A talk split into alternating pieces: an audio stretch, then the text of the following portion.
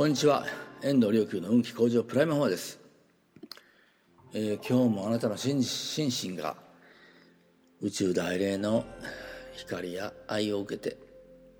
うん、輝いて心温かに、えー、周りの人をさらに輝かせて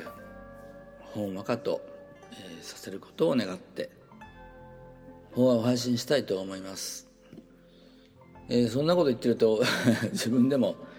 ちょっと反省しますね、えー、今日はどれぐらい、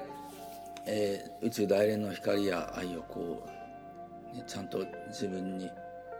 フォーカスしてそれを一切に転換というか反映していただろうかというこ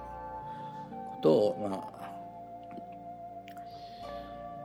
ちょっと反省しますよね。うんまあなんてことを法話で言っちゃいけないのかもしれないですが。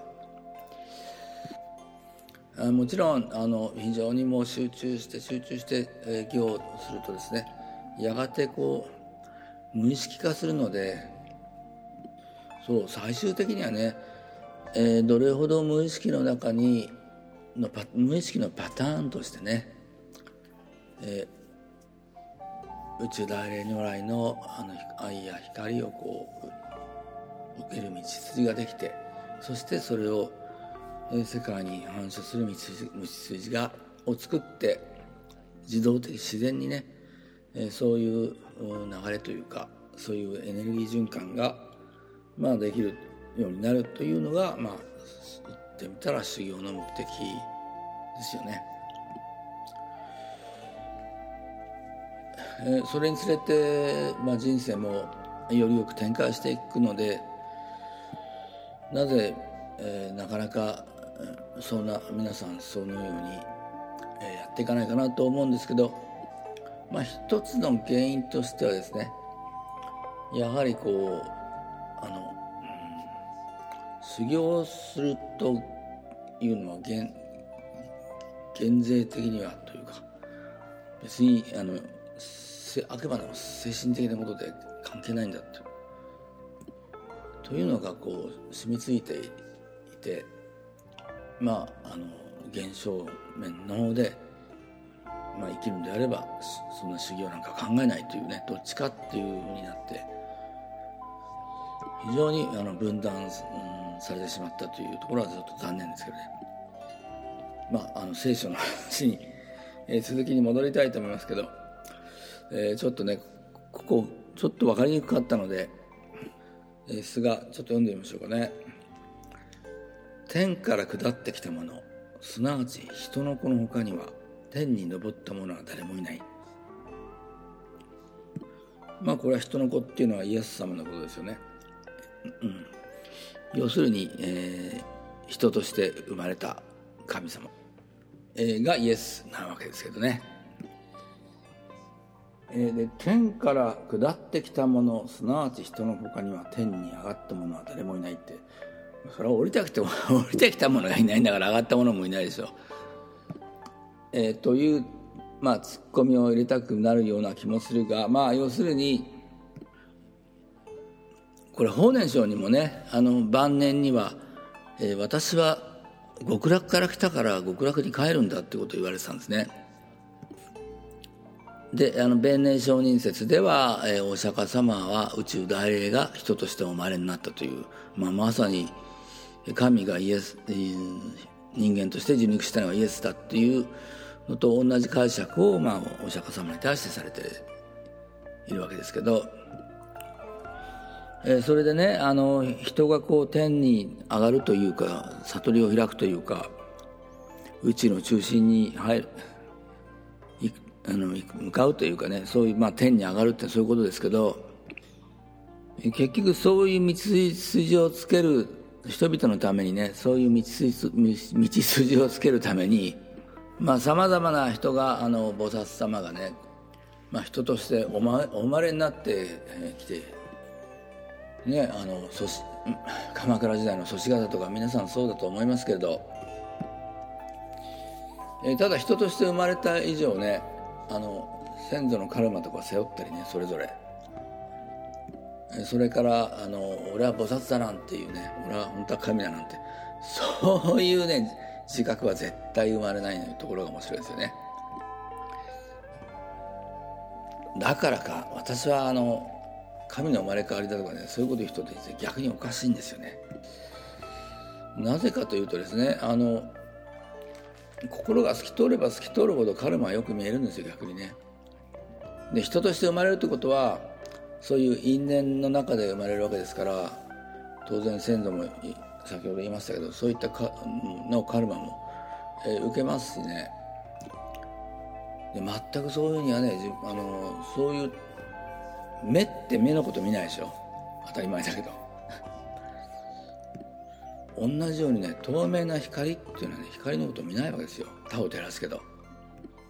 だから透明な光のまああのそういう心を持っていると逆に自分のカルマの方を見るのでまあ皆さんですからとても謙虚ですよね。で、ま、ただ無意識にねその天のにいた時のあの感覚は無意識に残ってますのでそっちに戻るにはどうしたらいいのかなってことをまあ非常に苦しんで模索するわけですけど。でまあその苦しみっていうのは、まあ、人間の苦しみを背負って苦しむわけです。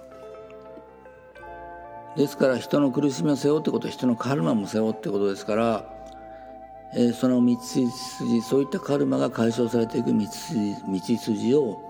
まあ、つけていくんですね。それでね次に出てくる言葉が不思議なんですけど13番ね。あ14番か。モーゼが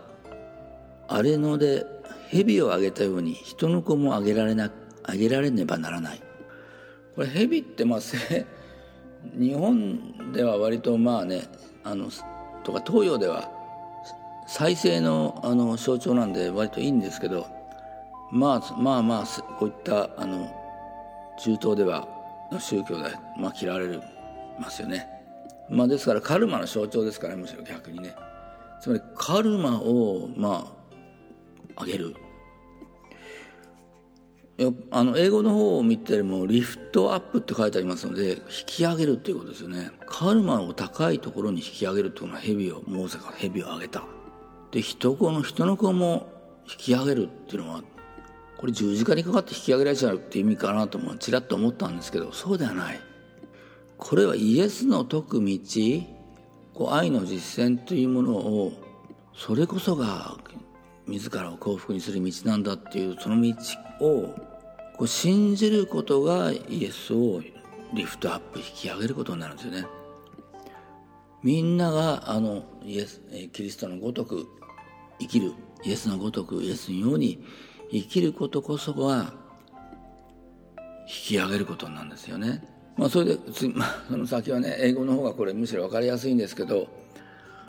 あつまり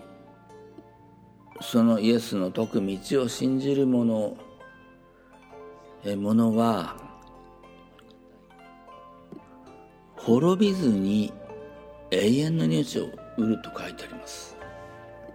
このまあ滅びっていうことはよくまあ聖書に出てきますけど、まあ、僕のイメージだとね滅びっていうか、まあ、崖に向かって歩いていくという。決してそっちの方に行くのはもう全然幸福将来幸福ならないんだけどなと。で本人もそれは分かってると言いながらエゴを取るというね。それをまあ断ち切ってエゴを断ち切ってそのイエスの説く道をに生きるならばこう永遠の命を得るというのは要するに無限の徳を得ることですよね。徳を得ること。無限の徳を得るってさあの何度かねこのところお話してますけど徳が増えれば増えるほどそれに応じていいことかね花咲じいさんのようにいいことが起きるわけ起きるようになってるわけですよ。そのねあの種がまかれるわけですから私たちは無意識に、えー、徳の種をね無意識にまくようになるわけですよ。崖っちに向かう種でなく、えー、そうするとまあ内なるイエスが引き上げられていくわけです。そうして徳がの種がまかれる。まあ心が天に向かって上がっていく。宇宙の中心に向かって上がっていく。まあ上という表現もできますけれど中心という表現もできます。中心に行けば行くほど、まあ、地球のマンマントル中に入れば入るほどねやがて熱くなるようにあったかくなっていくんですね。明るくなっていくんですね。逆に離れれば離れるほど、まあ、冷たくなっていく。太陽から離れれば離れるほど冷たくなっていく、えー、どうかあなたもその滅びのうち崖っぷちじゃなくそのエゴの冷たい暗い世界じゃなくリタの明るい温かい世界でどうか、えー、徳をたくさん包まれて自然に笑みがこぼれるような人生が開けていかれますように。